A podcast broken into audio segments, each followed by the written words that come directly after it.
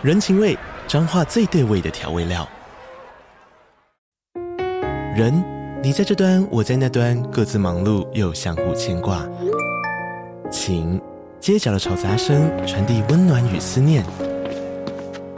味，是从每一个转角跳出的乡愁。这里是彰化县政府 Podcast 节目《彰化早咖》，我是主持人内克。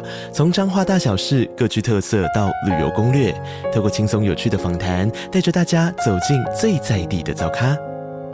准备好了吗？彰化的故事，我们说给你听。以上为彰化县政府广告。Hello， 小朋友们，我是安妮塔老师。你们有看过纺织娘吗？纺织娘是一种绿色的虫，每到秋天的晚上，它们常常在草丛或稻田边叽叽叽地叫着。在故宫博物院展出知名的翠玉白菜上的小虫子，就是纺织娘哦。今天，安妮塔老师准备了一个故事要跟大家分享，这个故事叫做《纺织娘的由来》。很久以前，某个村子里住了一对年轻的夫妻，丈夫很勤劳，但是妻子却很懒惰。每天一大早，当丈夫外出种田，妻子就坐在家里发呆，什么事都不做。家里的织布机积满厚厚的灰尘，妻子不但不整理，还一直幻想着织布机自己会织出美丽的花布来。有时妻子会跑到附近的树林里采采花，唱唱歌，等到时间差不多，丈夫快回来了，她才慢吞吞地走回家。丈夫问说：“你今天都在家里做了什么事呢？”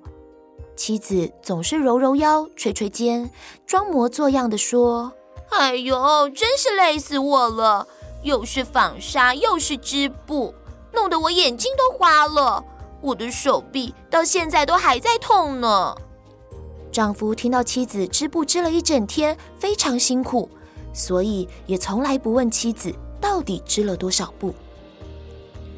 到了秋天，收割的季节到了。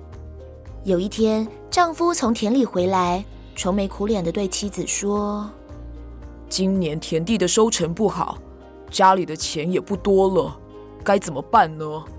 丈夫想了半天又说：“呃，我看这样吧，我明天用剩下的钱去买一百斤的棉花，你赶紧纺纱，再将它织成布，我们趁早卖了才有钱可以过年。”于是隔天，丈夫就去买了一百斤棉花，他把棉花都堆在织布机的房间里，然后握着妻子的手说：“还好你平常也都会纺纱织布，所以应该不会有问题，辛苦你了。”可是妻子真的会改掉懒惰的习惯，开始努力织布吗？当然没有。她每天看着棉花，想着：“哎，纺纱多累人啊，我还是先出去走一走再回来吧。”但是等她玩够了，天又黑了。等到丈夫回来，她担心会挨骂，只好装出很累的样子，又揉腰又捶背，拼命地喊累。到了第二天，妻子看着织布机想：“哎，再休息一天就好了，我明天再开始纺纱也不迟啊。”就这样，一天过了一天，她织出来的布简直少得可怜。这时，冬天就要到了，丈夫算一算时间，一百斤的棉花应该已经全部纺成纱，也织成布了。于是他就对妻子说：“你赶快把织好的布拿出来，我今天就要拿去城里卖掉。”他边说边往织布机的房间走去，妻子吓了一跳，站在房间门口说不出话来。丈夫跨进房间一看，天啊，织布机上只有几尺布，而篮子里也只有几卷棉纱。他生气地说：“你每天很累，原来是在装模作样骗人的！你这个懒惰的女人，我们都快要饿死了！”丈夫说完，气呼呼地走了。妻子明白自己做错事了，哭着跑出家门。她在路上一边走，一边惭愧地想：“我实在太懒惰，太贪玩了，而且更不应该说谎。现在连冬天也过不了了，怎么办啊？就算现在马上回去开始织布，也来不及啦。